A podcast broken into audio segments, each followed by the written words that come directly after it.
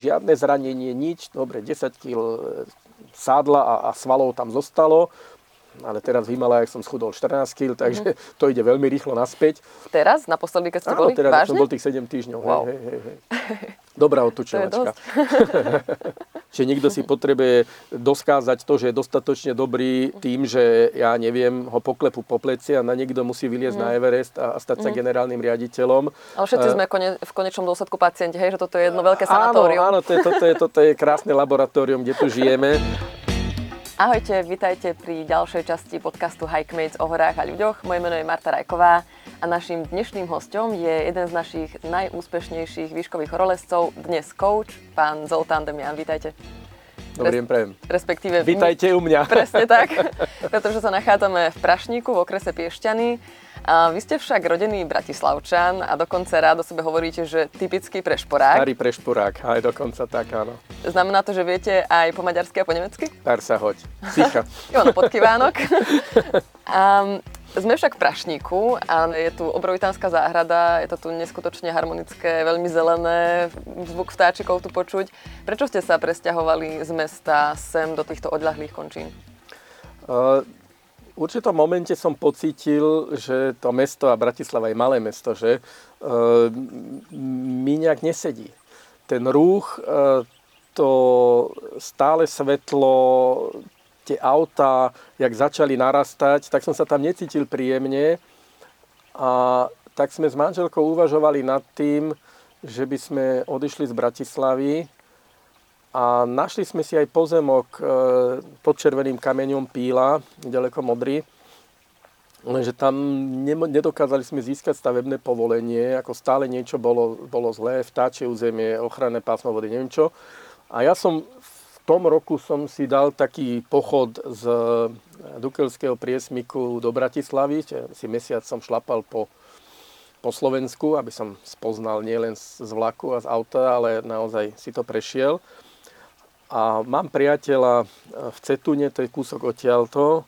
A keď som prechádzal po tom hrebení ešte Bielých Karpat, tak e, e, som mu volal, že som tu. A on povedal, však prídi dole, túto v Cetune je dobrá krčma, ako také zdravé, nezdravé veci tu robia a dobré pivo.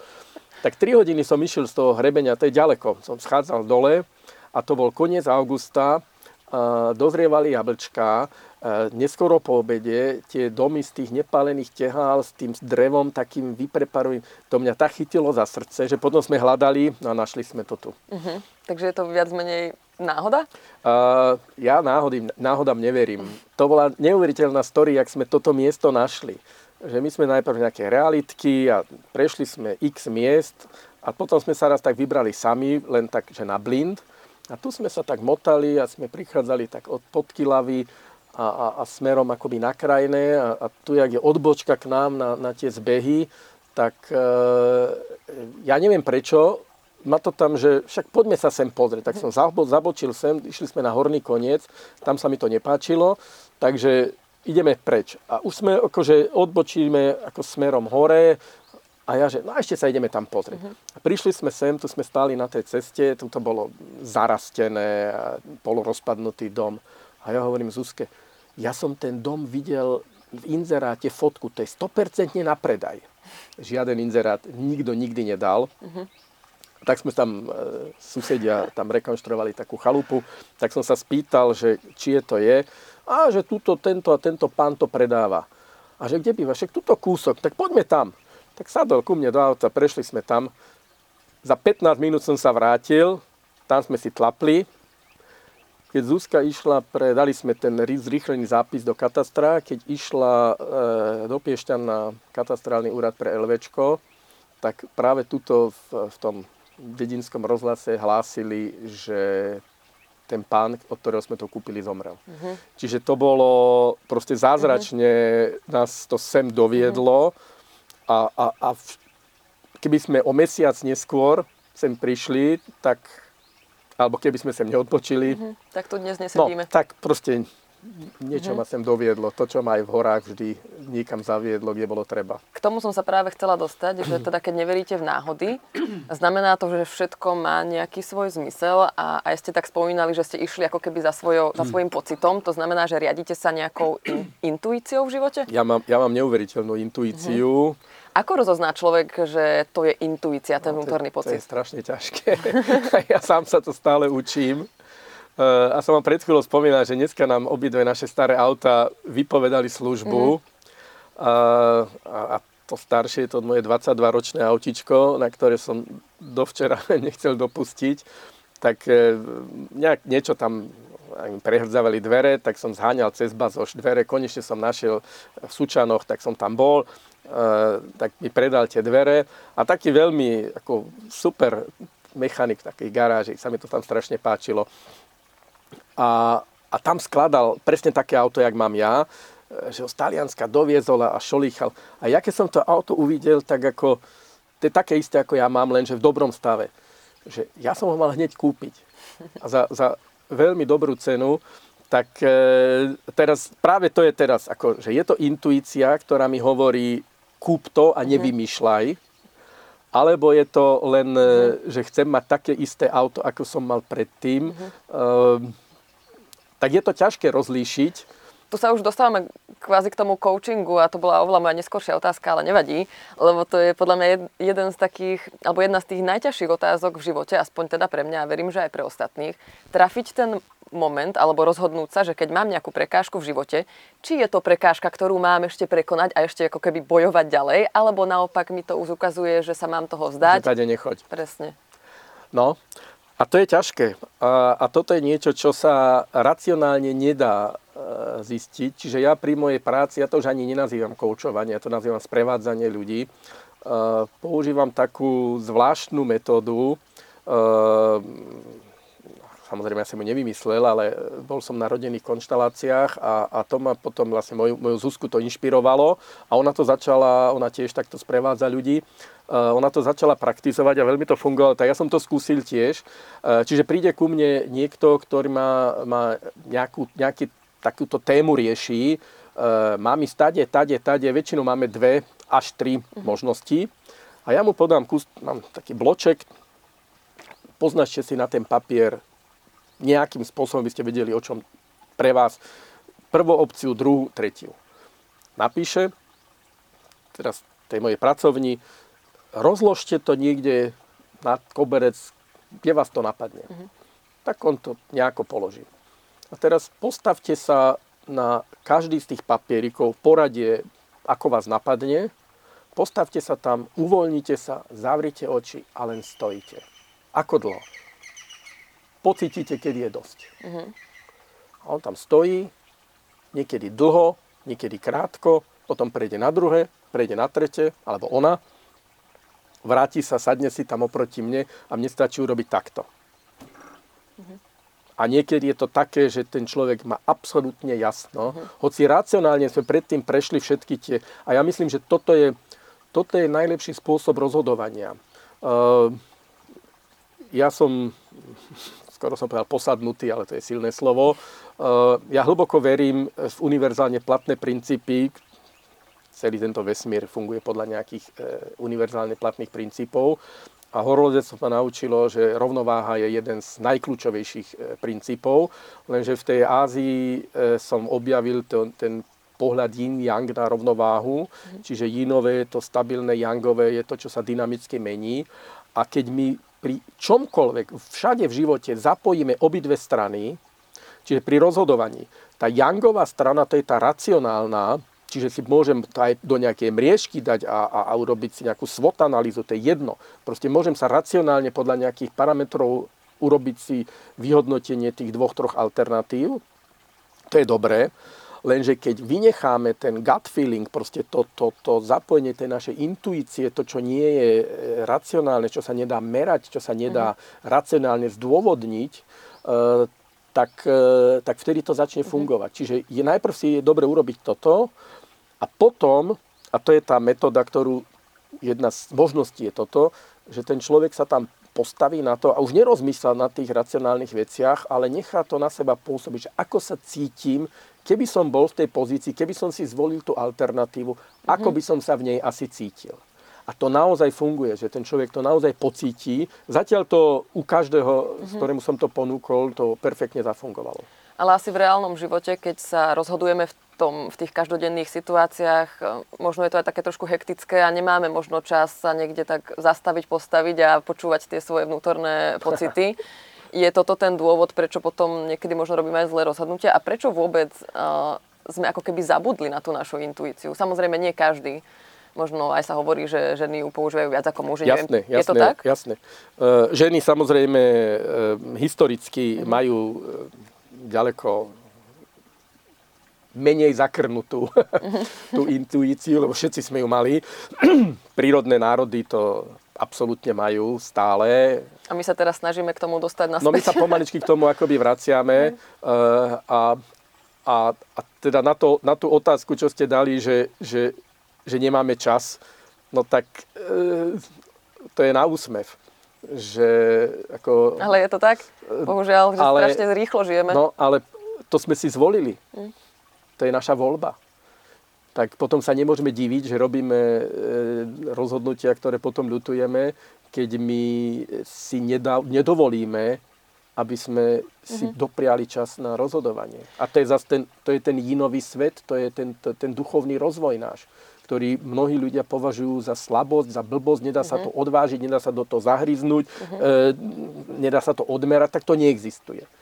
A práve mnohí ľudia, čo ku mne chodia z toho, toho top manažerského prostredia, tak keď, keď sa o tomto bavíme a im to ukážem, tak zrazu ako objavia akoby nový svet. Ameriku. E, a niekedy to zázračne funguje za, za krátku dobu, hlavne u mladších ľudí, to funguje veľmi rýchlo, že, že mm. vedia nájsť nejakú, nejakú novú cestu vo svojom živote. Prečo u mladších ľudí to funguje lepšie? Ešte sú takí flexibilnejší? E, áno, sú oveľa flexibilnejší, lebo viete, naše podvedomie e, ako je, je ilúzia si myslieť, že my máme slobodu voľby. Mm. E, my sa slobodne nerozhodujeme, my sa rozhodujeme intuitívne a, a, a emočne hlavne. Mm. E, takže my to vedci vedci dokázali, že vlastne k tomu rozhodnutiu príde ďaleko skôr v našom limbickom mozgu, než ten prefrontálny kortex to zaregistruje. Uh-huh. A potom sa my nejako rozhodneme a potom si to racionálne zdôvodníme, že asi preto som sa tak rozhodol. A je dobré podľa vás rozhodovať podľa emócií? Lebo počúvam aj rôzne všelijaké také sebarozvojové aj prednášky a niektorí ano. hovoria, že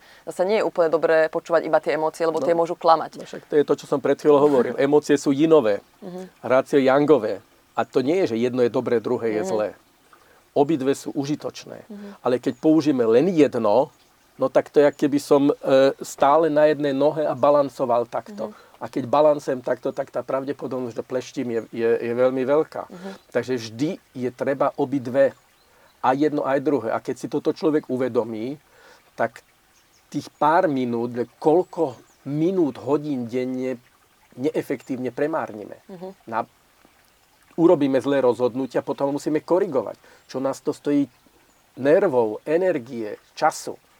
Takže keď je ďaleko mudrejšie, skôr než sa do niečoho vrútim, a hlavne keď sú to zásadné rozhodnutia, uh-huh. kde budem pracovať, s kým budem žiť, e, alebo aké auto si kúpim, v akom dome chcem bývať, uh-huh. to, sú, to, sú, to sú nie, že čo si dám na obed, alebo či si dám zelený alebo Jasne. čierny čaj. Tak to môžeme rýchlo rozhodnúť. Ale tie zásadné veci, ktoré ovplyvňujú kvalitu nášho života, tak tam, keď si nedoprajeme čas, tak... Uh-huh. A čo ak si tieto, dva, tieto dve veci protirečia. Ak mi, čo ak mi emócie hovoria niečo iné ako rozum, respektíve buďme ešte konkrétnejší, že uh-huh. dajme tomu, že by sme naozaj chceli teraz vyriešiť nejakú situáciu, niečo ma trápi, tak čo má ten človek robiť? Má sa v prvom rade trošku zastaviť a začať počúvať tie svoje vnútorné pocity. Ako má vlastne dospieť k tomu správnemu rozhodnutiu alebo riešeniu? Môžem zopakovať už to, čo som povedal uh-huh. len. Uh, najprv si to racionálne v kľude prejsť všetky pre a proti. Uh-huh tam sa dostanete na 70% práce je urobených. A potom počúvať ten svoj vnútorný uh-huh. hlas. Opačne to nejde. Uh-huh. Čiže také tie, že len emócie a že, že ja sa nechávam viesť svojim vnútorným hlasom, no môže to fungovať, ale, ale nemusí to fungovať. Takisto aj racionálne to môže fungovať, ale nemusí fungovať. Ale ďaleko väčšia, ani, ani toto nemáte, nikdy nemáte gulatú pečiatku. Ale tá pravdepodobnosť, že ste sa dobre rozhodli, e, viete, to je presne to. Keď niekto vám niečo hovorí a z neho vyžaruje opak toho, Čiže hovorí vám nejaké medové motúzy vám po podnos, ale vy cítite, že mu neveríte tomu človeku. Tak čo myslíte, čo je vtedy silnejšie, tie slova, alebo čo ten človek vyžaruje? No jasné, že vyžarovanie. No vidíte. Takže my, my to v sebe máme, my, my to stále ako máme túto schopnosť, uh, len ju musíme dovoliť mm-hmm. si začať používať, ale op, ešte raz opakujem, ani jedno len jedno alebo len druhé uh-huh. nie je pre nás užitočné. Uh-huh. Obidvoje, keď zapojíme, hold, na, to, na, to, na to nehmotné, ale však aj tým racionálnym ja zabíjam nejaký čas, alebo venujem tomu nejaký čas. No tak prečo by som nemohol venovať aj tomuto? Uh-huh. Je to len vec rozhodnutia. Ale ľudia, ktorí to začnú robiť, tak už, už, už vidia, že ak im to funguje, tak nemajú dôvod sa k tomu vrátiť. Uh-huh.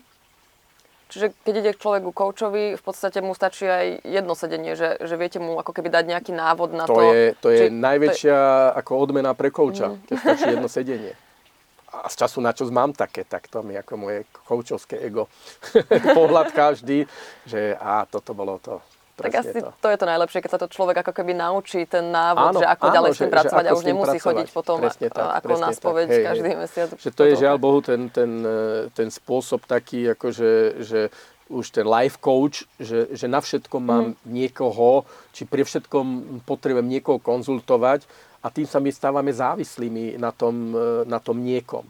Uh-huh. A tam ide o to, aby sme sa v živote zo závislosti dostali minimálne do nezávislosti, uh-huh a keď sa nám podarí do vzájomnosti. Čiže spolupracujem, žijem s niekým, spolupracujem s niekým, kde vďaka tomu obidvaja môžeme rásť. Uh-huh. A mnohí ľudia si to milia so vzájomnou závislosťou. Čiže ja nemôžem byť bez teba, ja ťa potrebujem, a to, je, to je, môže byť v pracovnom vzťahu, to môže byť v osobnom vzťahu, a to je zase len závislosť alebo aj v tom vzťahu ku koučovi, ako ste práve spomenuli? Áno, som, som závislý na koučovi, som závislý na, na lekárovi, som závislý na čomkoľvek. Ale sú ľudia, ktorí, aspoň to tak vnímam, že niektorí to vlastne chcú, že oni ako keby možno ani nemajú takú tú snahu vyriešiť ten problém, ale skôr sa ako keby na niekoho zavesiť, že však on vyrieši môj problém. A narážam na to, že vlastne vy ste v úvode spomínali, ešte predtým, než sme začali tento rozhovor, že máte špeciálnu takú požiadavku, že vy chcete, aby ten človek, napríklad aj vrcholový manažér, sám si to m, stretnutie s vami dohodol, aby to vlastne nedelegoval na nejakú áno, asistentku. Áno. Prečo je to také dôležité? No, lebo ten človek, keď nechce, on musí naozaj niečo preto urobiť. A tým, že to za ňo zaplatí firma, tak ani do vrecka nemusí siahnuť. Takže keď to za ňo vybaví asistentka, a to, čo je zadarmo, to, čo získame veľmi ľahko, si v živote naozaj nevážime. Mm-hmm. Čiže ja musím za to niečo v úvodzovkách zaplatiť, ale však to je len, len vydať nejakú energiu. O to ide. Mm. A keď chcem, aby som sa dobre rozhodoval, tak budem musieť vydať nejakú energiu na to, aby som sa zastavil a skľudnil a nie v nejakom afekte, v nejakom zhone sa rozhodoval, ale ako kľudnom, a keď je to zásadné rozhodnutie, no tak počkám 2-3 dní. Alebo týždeň. Uh-huh.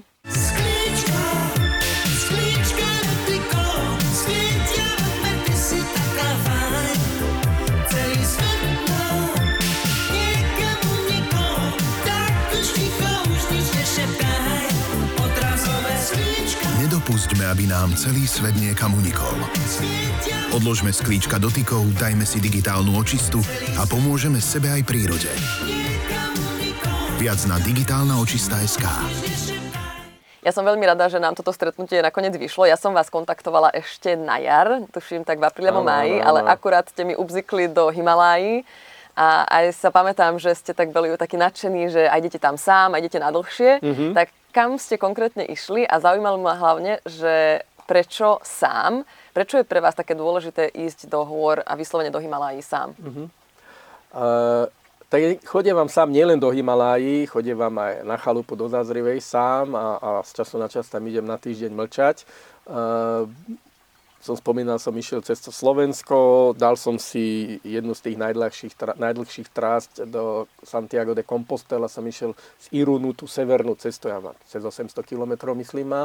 Uh, a plus, uh, ja som predtým sprevádzal, 10 rokov som sprevádzal ľudí po Himalájach, uh, skupiny, a v 2011 som pocítil, že, že už to začínam vnímať ako prácu, tak som okamžite s tým skončil, že už, už ma to až tak e, nenaplňalo radosťou a láskou, mm-hmm. jak ja rád hovorievam. A, a prečo sám? A od, odtedy chodím do Himaláji, bol som teraz tretíkrát e, sám v Himalájach. Väčšinou som chodil na mesiac, teraz e, vďaka mojej, mojej Zuzičke e, ma nahovorila, že aby som išiel na dlhšie, tak som bol 7 týždňov. E, a... To je milé, keď vás manželka posiela, aby ste ešte zostali dlhšie? Tak áno, lebo viete, keď som chodil do Himaje liesť, tak to bolo vrchol a, a, a, a veľ, veľmi to okolie sme nevnímali. Mm-hmm. Proste najprv sme išli na vrchol, potom sme vyliezli a teraz hurá domov, e, čiže okolie bola taká kulisa. Mm-hmm. Keď som sprevádzal ľudí, tak to je, to je nesmierna zodpovednosť, ako aby všetci sa cítili príjemne, aby ten zmysel aby oni našli ten kontakt s prírodou a, a nejak si upratali v hlave, aby to fungovalo, tak musia mať, to nie je bobrík statočnosti, ale aby, to, aby mali nejaký komfort, aby sa mohli na seba sústrediť a, a naozaj to fungovalo. Takže ja som stále bol tam pre nich. A ja som bol tam na tom poslednom mieste. No a keďže to už pomaly sa blížim k 70 tak ako už je najvyšší čas ako začať mm. aj pre seba niečo si, si robiť v tom, takom tom mm. možno sebeckom slova zmysle, ale v tom dobrom. Eh, a to bytie sám je veľmi dôležité práve preto, aby sme tú jinovú stranu v nás rozvíjali. Aby sme mali čas sa zamýšľať nad sebou, nad svojim životom, aký život žijem, aký život by som chcel žiť, ako by som si to predstavoval, akým človekom by som chcel byť. A to sú všetko tieto jinové veci. A to je vlastne také zastavenie pri tom rozhodovaní nie na 10 minút, na 3 dní, ale na 7 týždňov. Uh-huh. A, a keď tam človek nie je sám, tak vždy s tým druhým, ja keď aj fotiť chodím, kedy si sme chodili spolu so Zuzkou a ona si tam sadla, meditovala si. Proste ja som ani nevnímal, že tam je, ale moje podvedomie vnímalo, že ja svojim, ja čakám niekedy 2 hodiny, 3 hodiny na, na to, že príde nejaké svetlo, nájdem si nejaký motív a teraz tam čakám, že, že predpokladám, že odkiaľ by to svetlo mohlo prísť, no lenže raz príde, raz nepríde. A, a, a ja som bol z toho taký nesvoj, že, že ja zdržujem aj to ma stokrát presviečala, že je to v poriadku. Mm-hmm. A potom sme sa zhodli na tom, že, že aby som sa ja naozaj mohol uvoľniť a tak idem tam sám. Mm-hmm. Čiže ideme spolu niekde, fotiť, chodievať sám na takéto... A ona potom zase ide sama mm-hmm. k moru alebo inde do tmy chodí, ja som na to ešte mhm. nedozrel, ako chodí, ísť na, na týždeň ja do tmy. Ja bola, musím sa pochváliť.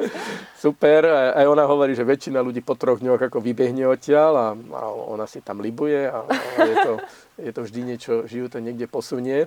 Takže ja myslím, že to byť sám so sebou, aby človek e, spoznal sám seba a, a v tých zákutiach našiel tie, tie bloky, ktoré mm-hmm. všetci ich máme a potom postupne môžeme na tom pracovať. Mm-hmm.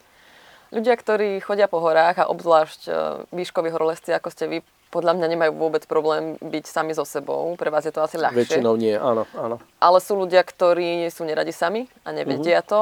Ako, čo by ste možno poradili takýmto ľuďom, ako sa to, neviem, či naučiť, ak sa to vôbec dá? Všetko sa dá naučiť. Uh-huh. Všetko sa dá naučiť. Uh, začať po malými krokmi. Teraz som bol 3 dní e, so Zuzkou, bola na, ona aj cvičiteľka jogy, aj, aj cvičí jogu dlhé roky. A, a ja som tak akože skôr bol zvyknutý, ja som predtým robil rýchlostnú kanoistiku, potom horolezectvo, čiže to boli skôr také silové, vytrvalostné športy.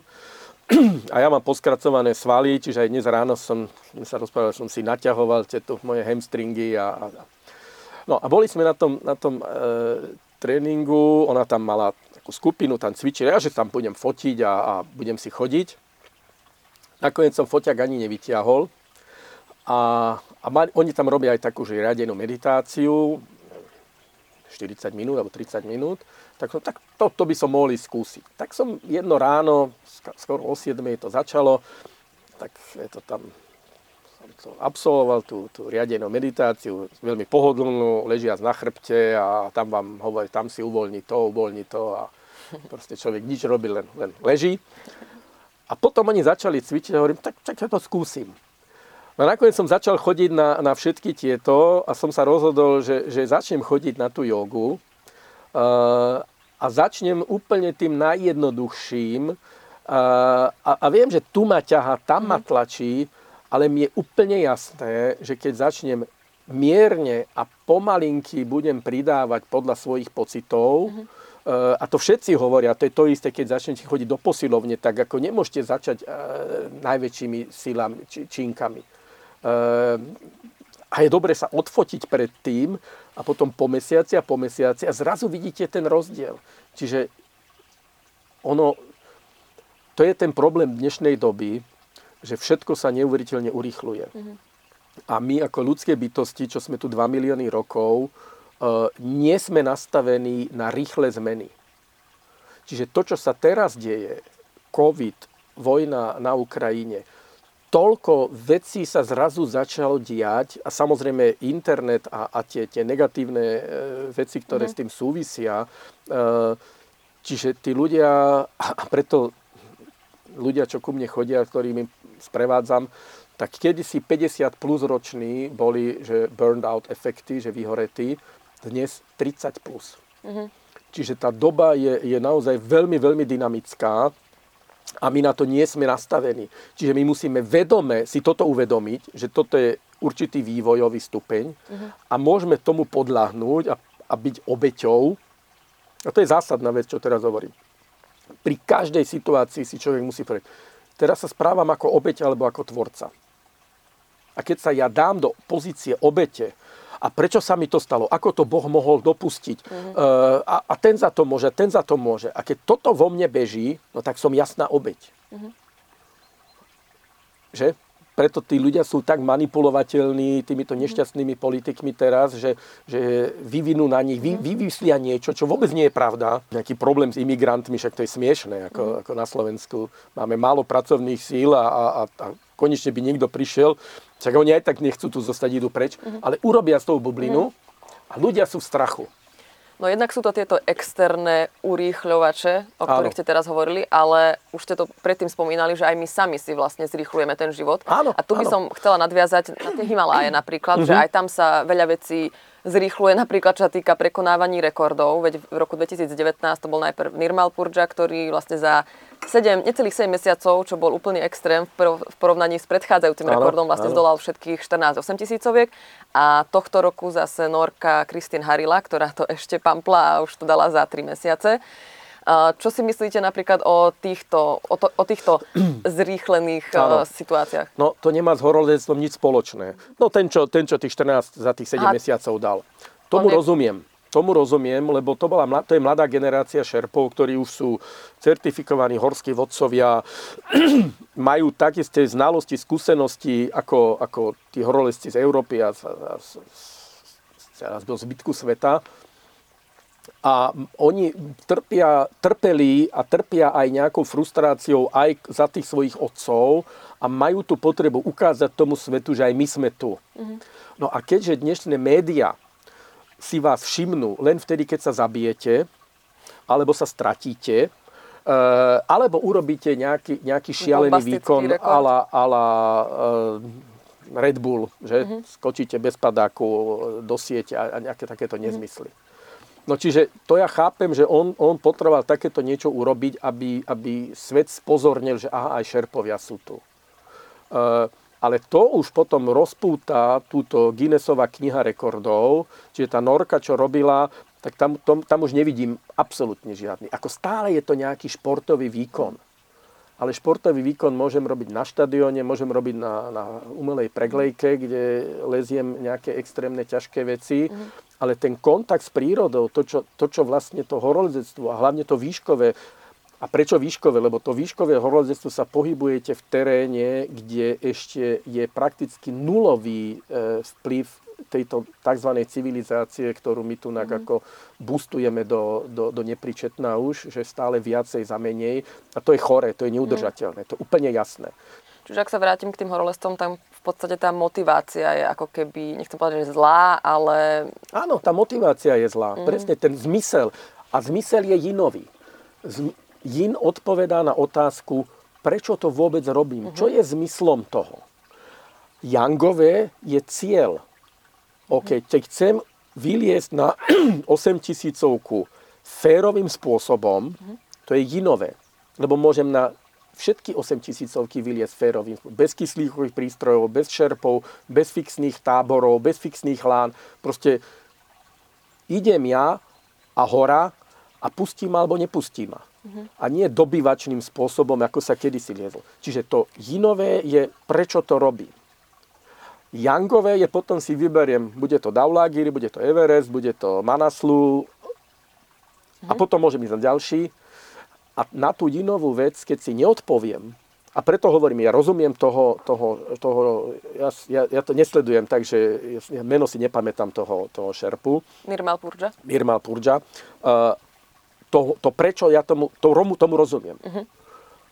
A potom samozrejme účel svetí prostriedky, čiže vrtulník a po normálkach a neviem, či s kyslíkom, či bez kyslíku, to už je jedno. Uh-huh. Uh, ale u tej norky uh-huh tam už to, tam už to nerozumiem. Tam to prečo mi chýba. Uh-huh. A ako to bolo vo, vo vašom prípade, keď vy ste boli špičkovým horolescom v 80 rokoch, v roku 1984 ste zdolali, alebo teda vyliezli na Everest, aby sme, Ďakujem. Bo, aby sme to užili. Nezdolal. Presne tak, lebo Seba mnohí, to, len. lebo mnohí to takto označujú, že pokorili vrchol hej, a no zdolali a sú... dobili vrchol. A viete, prečo sa toto hovorí? Lebo prvé britské výpravy, ktoré sa pokúšali vystúpiť na Everest, boli armádne. Uh-huh a títo dôstojníci z, z armády mali takúto hantírku uh-huh. a to prevzali potom e, žurnalisti a dodnes okay. to pretrváva. Uh-huh. Ďakujem za vysvetlenie, Viem, prečo to tak je. A aký bol teda ten yin a yang vo vašom prípade v tých 80 rokoch? No, e, napríklad to Daulagiri. E, Everest bolo dostal som ponuku ísť a, a tam to bolo znúdzecnosť, že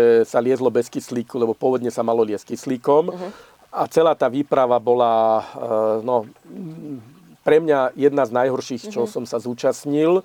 E, nehovoriac o tom, že zomrel Juzek Psotka, čiže pre mňa to je mhm. neúspešná mm-hmm. výprava, čo mnohí sa na mňa hnevali, teda hlavne Ferokele vedúci výpravy, že ako si môžem dovoliť povedať, že je neúspešná mm-hmm. výprava, keď sme vystúpili ako prví Čechoslováci na vrchol, ale keď zomrie tam človek a, a, a nemusel zomrieť, keby sa to trošku, no nič, nebudem mm-hmm. ako zbytočne rozvírovať e, hladiny. E, Takže tam som bol, chvála Bohu sa podarilo vystúpiť, e, žiaľ Bohu, a ja som tam nebyť toho, toho, tých mojich andelov strážnych, mojich duchovných sprievodcov, asi by som tiež ja ne, neprežil, ale zrejme ja som tu mal ešte nejaké, nejaké iné poslanie, tak som to nejak prežil, lebo to bolo naozaj ochlp, že som to prežil. Uh, Daulagiri bolo niečo úplne iné. Uh, tam, tam to, to prečo bolo úplne jasné, lebo dovtedy E, všetci, a napríklad Messner s Habelerom, ktorí vyliezli na Everest prvýkrát bez kyslíku, a my sme boli nejaký 17. 18. A doteraz je asi len 200 ľudí, čo vystúpilo na Everest bez kyslíku. A tisíce, ktoré vyliezli s kyslíkom. Tak e, oni si povedali, že my chceme férovým spôsobom sa pokúsiť výjsť čo najvyššie, nám, kde sa najvyššie dá výjsť. A to, to bolo zmysluplné, lebo, lebo nakoniec aj keď sa bežala míla, e, tak nejaký Bennington bol prvý, ktorý tú mílu prekonal za kratší čas ako všetci a to zmenilo tú paradigmu a zrazu to všetci ďalší dokázali urobiť. A, a, a my potrebujeme takéto prelomenie nejakých takých tých paradigiem, že, že však takto to ja pri tom to tak vôbec nemusí byť. Čiže to, čo Messner s Haberom dokázali na tom Evereste, e, že dokázali, že sa dá na Everest vystúpiť bez kyslíku, tak ja som vnímal v tých 80 rokoch, však prvý pokus bol v 85., potom v 88., ale v 85. som si potvrdil, že to ide. A, a že čo ide? Že dá sa vyliesť ťažký prvovýstup, ťažká strmá stena, lebo predtým sa chodilo bez kyslíku len po, keď to preženiem, chodeckom teréne. Čo extrémni lyžiari vidia zlyžovať. Uh-huh. Ale toto bola strmá stena s chvíľami prevysnuté, čiže veľmi ťažké lezenie a vtedy horolezecký svet tvrdil, že jednoducho nie je možné týmto čistým spôsobom, bez fixných lán, bez kyslíku, bez šerpov, vystúpiť takouto cestou a ešte prvou výstupom, že to je nemožné, lebo príde zlé počasie a, a tam zostanete. A nás v 85. pri prvom pokuse e, chytilo zlé počasie a my sme z tej steny zišli, čiže pre mňa to prelomilo tú, tú mentálnu paradigmu a potom v 88. som sa tam vrátil už s inými spolulescami a pre, pre mňa to bolo, že ukázať a teraz to, to bude znieť možno ne, neskromne, ale ukázať svetu, lebo predtým sa také veci nerobili. Ukázať svetu, že aj toto sa dá urobiť, že aj ťažký prvovýstup sa dá férovým spôsobom vyliesť. Uh-huh. A podarilo sa. A, a zostúpili sme a, a bez akékoľvek újmy, žiadne zranenie, nič. Dobre, 10 kg sádla a, a svalov tam zostalo ale teraz v Himalajach som schudol 14 kg, takže mm-hmm. to ide veľmi rýchlo naspäť. Teraz? Naposledy, keď ste Áno, boli? teraz Vážne? som bol tých 7 týždňov. Wow. Hej, hej, hej. Dobrá otučovačka. no, čiže, čiže to bolo to prečo pre mňa. Mm-hmm. Že, a potom to čo, no tak e, tam potom bolo tak to bola obrovská výzva, lebo mm. o to sa pokúšali, o ten pilier už, už predtým a mhm. nepodarilo sa to. A my sme sa o to v 85. Mhm. pokúšali. A je to, je to možno e, na Nanga Parbate je takáto vysoká stena a, mm. a takáto vysoká je na, na Daulagiri, čiže takéto vysoké steny už inde mm. na tejto planete nie sú. No tak, tak keď už, tak, tak nech to stojí mm. za to. Je to ale aj trošku vec ega, nie? No, samozrejme. len si človek samozrejme, dokazuje samozrejme, niečo. Samo, celé, celé moje horolezectvo a celá moja kariéra vrcholového manažera, e, určite tam bolo ego. Mm-hmm. Ale je to zlé? Lebo často sa tak ako keby bojuje proti tomu, že to, to ide z ega, ja že myslím, to je zlé. že, a to je to, čo sme sa bavili, že, mám, že my sa narodíme závislí a potom sa musíme dostať do nejakého stavu nezávislosti. A niekto sme ťažšie ako ťažší pacienti a niektorí sú ľahší pacienti. Čiže niekto si potrebuje doskázať to, že je dostatočne dobrý uh-huh. e, tým, že ja neviem, ho poklepu po pleci a na niekto musí vyliezť mm. na Everest a, a stať sa mm. generálnym riaditeľom. Ale všetci sme kone, v konečnom dôsledku pacienti, hej, že toto je jedno veľké sanatórium. Áno, áno, to je, toto, je, toto je krásne laboratórium, kde tu žijeme. Uh, no a, a, a dnes sa snažím z toho ako už úplne mm. oprostiť a, a učím sa to mm. a, a, a cieľavedome vždy rozmýšľam a to je to zastavenie sa na chvíľočku.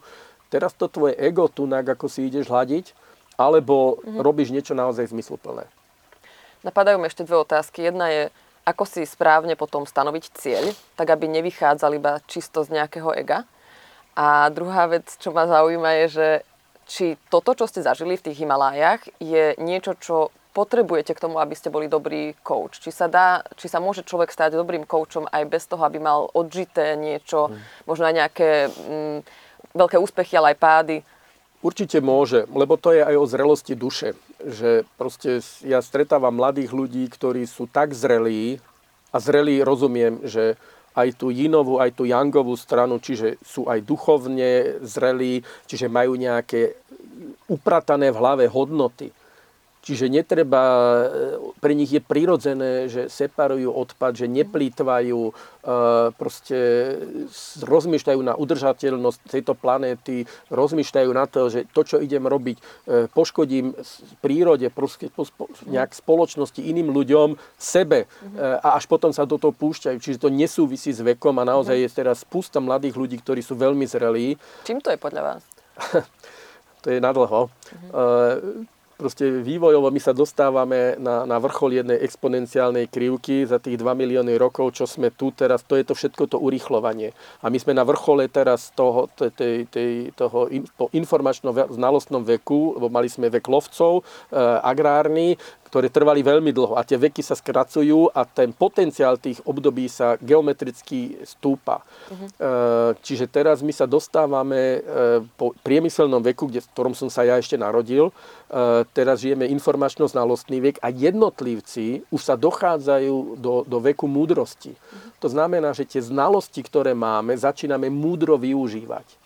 Lebo vy môžete oheň, vy môžete nôž, vy môžete atom veľmi múdro využiť na veľmi užitočné veci, ale môžete tým zabíjať. Takže Tá múdrosť je len to, že začnete sa v súlade s týmito univerzálne platnými princípmi riadiť vo svojom živote, že svoj hodnotový rebríček si upracete, rešpekt, to je vlastne inými slovami princíp rovnováhy, správaj sa k druhému, ako by si chcel, aby sa on správal k tebe, to je len rôzne čestnosť, otvorenosť, rôzne to nazývame, ale stále ide len o toto, že, že pristupujem k svetu s rešpektom a nie s dešpektom. Ja som tu koruna tvorstva a a, a môžem si dovoliť všetko. Na títo mladí ľudia už, už sa tak rodia, lebo, lebo sme na vrchole tej exponenciálnej... V biológii toto bolo dávno, dávno známe, že všetky rastlinné druhy idú týmto mm-hmm. spôsobom. Potom, potom prichádza chaos. Mm-hmm. A sú také, že oni to nazývajú veci bifurkácie, že skúša to tade, tade, tade, veľa breakdown a potom jedno breakthrough, ktoré ide na kvalitatívne, nie kvantita, kvalitatívne vyššej úrovni ide ďalšia. Uh-huh. A to je fraktálna geometria. Vlastne všetko v prírode je na týchto fraktáloch a, a celý vývoj, celá evolúcia je je spojená s takýchto exponenciálnych mm. kriviek, ktorá tvoja jednu gigantickú exponenciál. Mm. A to je, keď sa pozriete do bunky, vidíte tam tie isté špirály, ako ich vidíte v galaxiách. A čo bude potom, keď už teraz sme vlastne hore na tom vrchole? Čo bude no, nasledovať? No tak e, je šanca, že väčšie množstvo ľudí na tejto planéte začne žiť zodpovedne.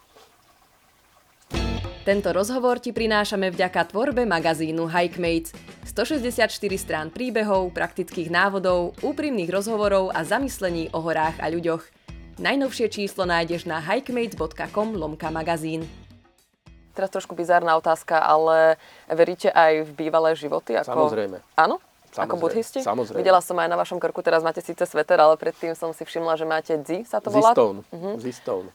Viete o tom niečo povedať? To je také veľmi... o, tom, o tom nikto nevie veľa povedať. Veľmi zaujímavý kameň to je a je veľmi to, vzácný. Je to, a tento je naozaj vzácný, lebo teraz, ak som bol v tých Himalajach, aj niektorí, niekoľkí ma, ma akože zastavili miestní a obdivovali ho, mm-hmm. lebo po, ani sa presne nevie, čo je pôvod toho. Je to prírodný materiál a, a, a buddhisti to nosia stále a, a veria, že to proste vyžaruje určitú energiu, ktorá nám pomáha byť, byť v nejakej, nejakej rovnováhe. Um, a to sa dedí a je to, je to pre nich veľmi vzácne. Ja som to pred 35 rokmi sa mi podarilo e, kúpiť. Uh-huh. Dneska už sú len napodobnení toho a určite sú nejaké, ako však ľudia to nosia, ale e, kúpiť sa to nedá. Uh-huh. Ale nosí sa to hlavne pre ochranu, asi, uh, pokiaľ viem. Áno, Áno, že je to, je to Alebo pre neprezradíte. Ja, ja neviem prečo. Ako ja to nosím, lebo som to vždy nosil. Uh-huh. A, a, a nie som taký, že keď to dám dole, lebo sa mi roztrhla tá šnúrka a teraz, ak som bol e, v Katmandu, tak mi to tam znova navliekli a uh-huh. bo som nevedel tu zohnať takú šnúrku vhodnú uh-huh. na to. Uh, no ak to ukážem, keď už o tom hovoríme. Čiže to sú uh-huh. nejaké tyrkysy, korál a, a toto je ten zistone a, a on má akože tri oči. Uh-huh a to som ja nevedel. A teraz, teraz taký mladý chlapec hovorí, že má tri oči. On, on mi to vysvetloval tak, a teda miestni to vysvetľujú tak, že, že sú tu nejaké ako pozitívne energie a negatívne energie v tomto vesmíre. A, a vlastne to je to, to biblické dobro-zlo, že väčší nie len biblické, napríklad aj zoroastriani verili v dualitu všade, dobrá Všade, všade, v každej filozofii to nájdete, tak, tak. tak e, to je ten dualizmus akoby. E, musí byť e, zima, aby, sme, aby bolo teplo, musí byť tma, svetlo, proste... Aj v rozprávkach bolo dobro a zlo. Archetypicky sa to všade nachádza. Tak, tak. Takže tie tri oči, že vlastne sú tou ochranou proti negatívnym uh-huh. vplyvom. Uh-huh. Ako ja sa z toho nejdem po, mne sa to páči a, a, a, a väčšinou to nosím tak, aby to nebolo až tak viditeľné, mm. čiže nevystavujem to nejak ako na obdiv, ale ako je to súčasť mňa. Mojim očiam to neuniklo. Už, už 35 rokov to tam mám zavesené. s, krát, wow. s veľmi krátkými pauzami. Vôbec si to nedávate dole? Iba nie, nie, sem... nie, nie, nie.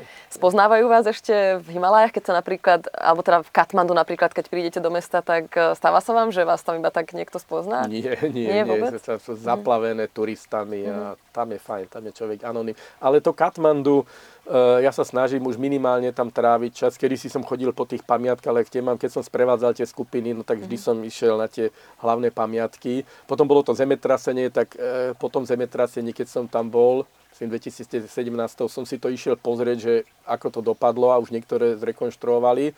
Chodím na jednu jedinú Budhanat, to je taká najväčšia To je stupa v Katmandu, to je moje obľúbené, tam, tam vždy zajdem, ale tiež je to dosť prepchaté a, a, a preturistikované. E, tak ale vždy tam zostanem do tmy a, a, a tak chvíľu si tam posedím. A... Uh-huh. Takže to Katmandu je už veľmi, veľmi rušné na môj, na môj vkus. Takže radšej idete do hôr čo Čiže najskôr. uh-huh. ja som strávil vlastne tých 7 týždňov v horách. A Kde konkrétne? išiel som okolo Manaslu. Uh-huh. To je jeden z mojich naj, najobľúbenejších trekov. Som tam asi teraz štvrtýkrát to išiel. A vidím, vidím, ako sa to tam mení, uh-huh. takže neviem, či sa tam ešte niekedy vrátim. E, ako never say never, ale uh-huh. e, mám tú smolu, že som to videl ešte úplne panenské a teraz vidím, e, ako to tam internet, proste tí miestni dve tie placky stále sú na tom zavesení, proste tá závislosť je tam obrovská. Mm. Už keď dojdem do toho, do, toho, do toho domčeku, kde som ako bol zvyknutý bývať, tak už, už nejednám s majiteľmi a nie som sedí, nesedím pri nich v tom zadýmenom ohni pri, mm. pri tej večeri ale už tam príde nagelo, nagelovaný mladý manažer, ktorý vám naučtuje veci, ktoré ste si mm. vôbec nedali a, a sa vám smieje do ksichtu, že tak keď sa ti nepačí, tak sem nechoď a, a keď hovorím na, a keď dám na internet ako nejakú správu, tak sa začne smiať, že pozri, koľko tu je ľudí, že mm-hmm. my nestíhame obsluhovať, mm-hmm. takže keď sa ti nepačí, choď preč. More je plné takže, takže taká arogancia týchto mm-hmm. mladých biznismenov tam nastupuje a, a to je také nepríjemné. No. Mm-hmm. Tak tá kulisa tam stále je, ale tá, tá atmosféra uh, na týchto trekoch už, už, už upadá. Upadá, určite sa nájdu ešte, kde to je menej. Samozrejme Everest, Annapurna, uh-huh. tam by som nikdy nešiel už, ale aj už aj to Manaslu, možno ten Daulagiri trek ešte ako tak. Na západný Nepal samozrejme ten je ešte, ten je ešte panenský. Ešte sme preskočili moju otázku, čo sa týka cieľa a ako si stanoviť Ja myslím, že o cieli sme už hovorili, že stanovanie cieľov je, je, je, je presne to, čo som hovoril. Ako, uh, vždy musíme začať tým, tým jinovým, prečo vôbec uh-huh. chcem niečo. Čiže prečo uh-huh. chcem ísť e, na to Daulagiri. A prečo chcem ísť takouto uh-huh. cestou. A prečo takýmto štýlom chcem ísť. Uh-huh.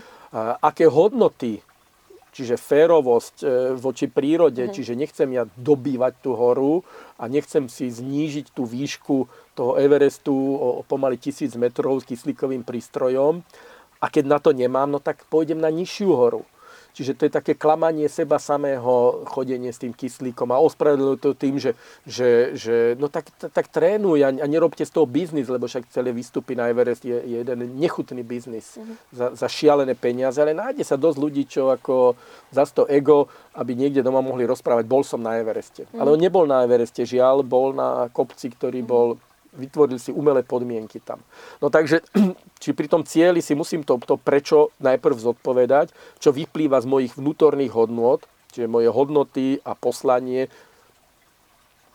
tej, tej ktorej veci, stavanie domu, kúpa auto. Prečo chcem to auto? Prečo takéto? Aby bolo väčšie ako susedové, alebo teraz je in. A ja bojujem s tou myšlienkou elektrické auto, neelektrické auto. Ale tak ako fotovoltiku zatiaľ som si sem nedal, lebo mám tak nízku spotrebu energie, že to nevychádza nejako, tak aj tie elektrické auta mi ešte zatiaľ úplne nevychádzajú. Asi treba počkať, kým sa však keď začali spalovacie motory vyrábať, tak tie prvé auta tiež neboli úplne na úrovni dnešných. Takže to prečo, keď človek si povie a ujasní si, tak to čo je potom to druhoradé, rovnako dôležité samozrejme, ale v porade musí byť najprv to prečo a potom to čo. A potom to čo, akým spôsobom to budem realizovať, vyplýva práve z toho prečo, z toho zmyslu a z tých hodnot, ktoré sú pre mňa no goals, že takúto hodnotu jednoducho neporuším.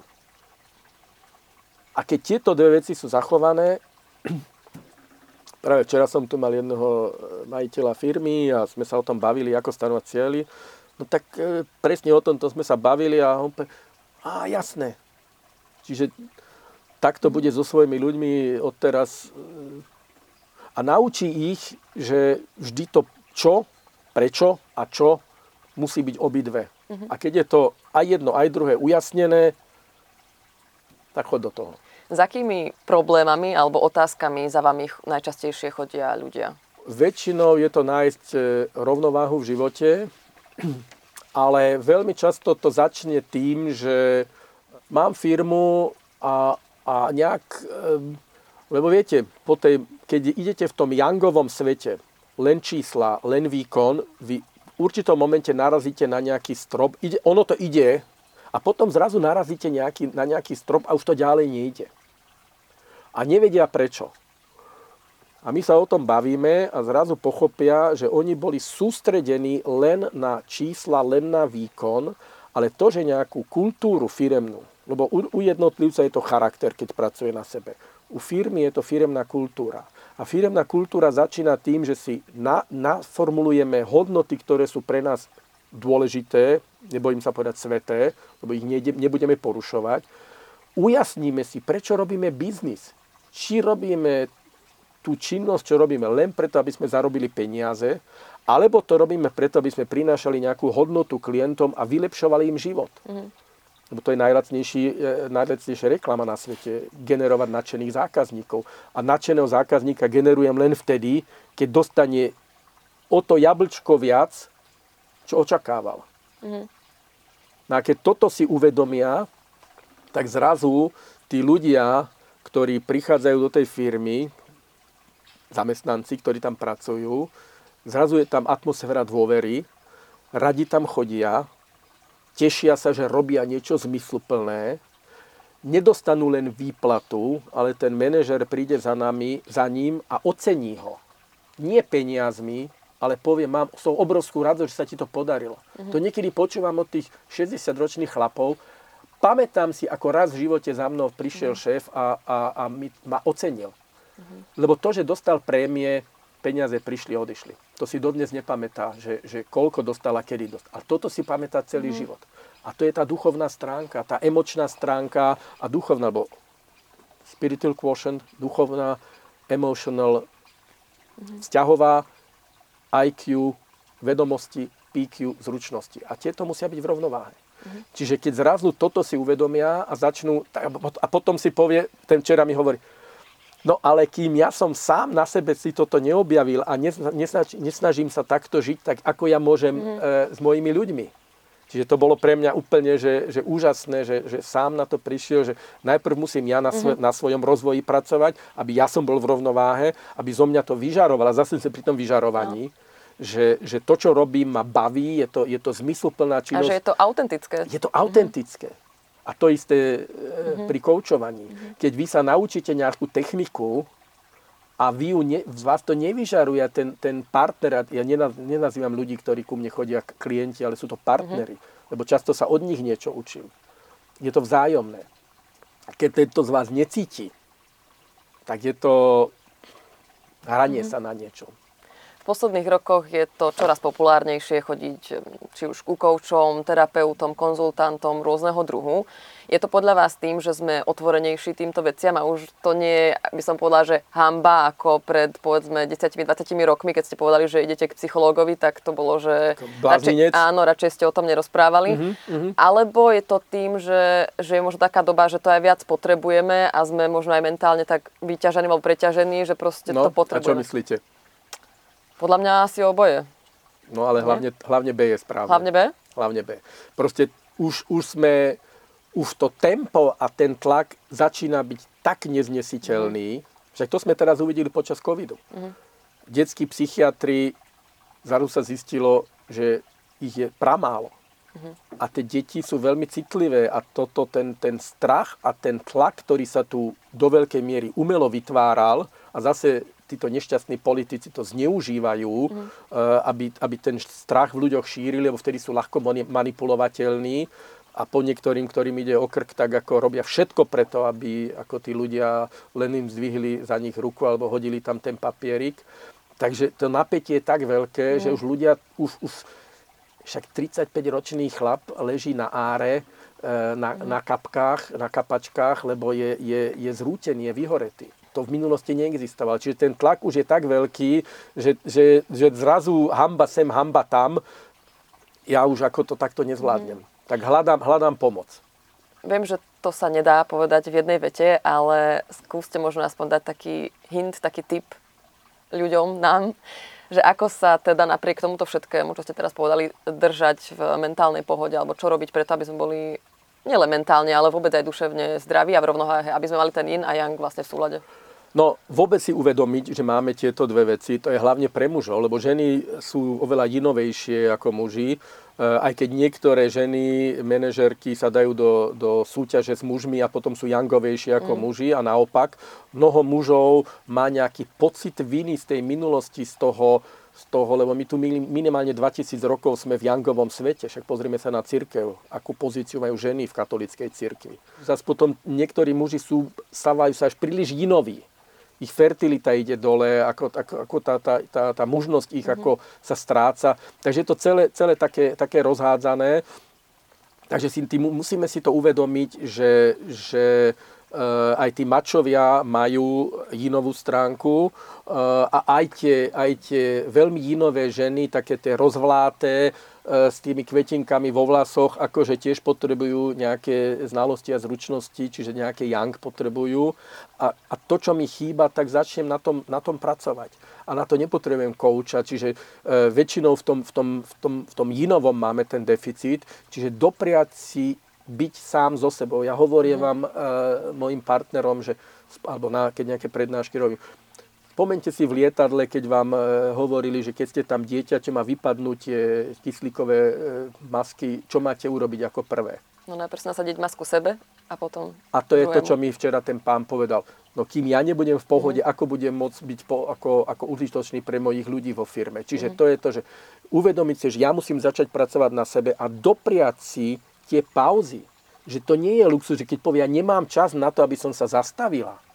No sorry, mm-hmm. tak som tvorca alebo obeď. No a keď si obeď a vyberieš si cestu obete, tak v nej zostaneš. Mm-hmm. A to je špirála dole, lebo to dneska veda hovorí, že čo sa nám uvoľňuje v mozgu, keď my, má, my sme v tej pozícii e, tej obete. Hormóny, neurotransmitery sa uvoľňujú a to je špirála dole.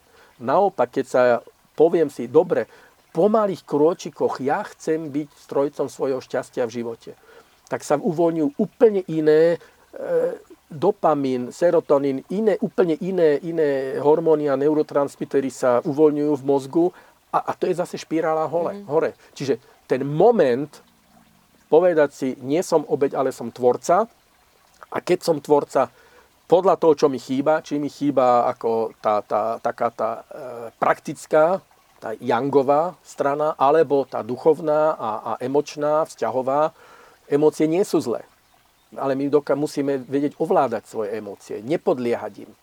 Čiže keď, mi je, keď sa mi niečo negatívne stane, tak ako nemám nadávať a, a, a šíriť tú negatívnu energiu, ale mám byť schopný to zvládnuť. A potom ju môžem vybiť e, na bicykli, alebo boxerské vrece, alebo, alebo šprintom, mm. alebo rob kliky, alebo neviem čo.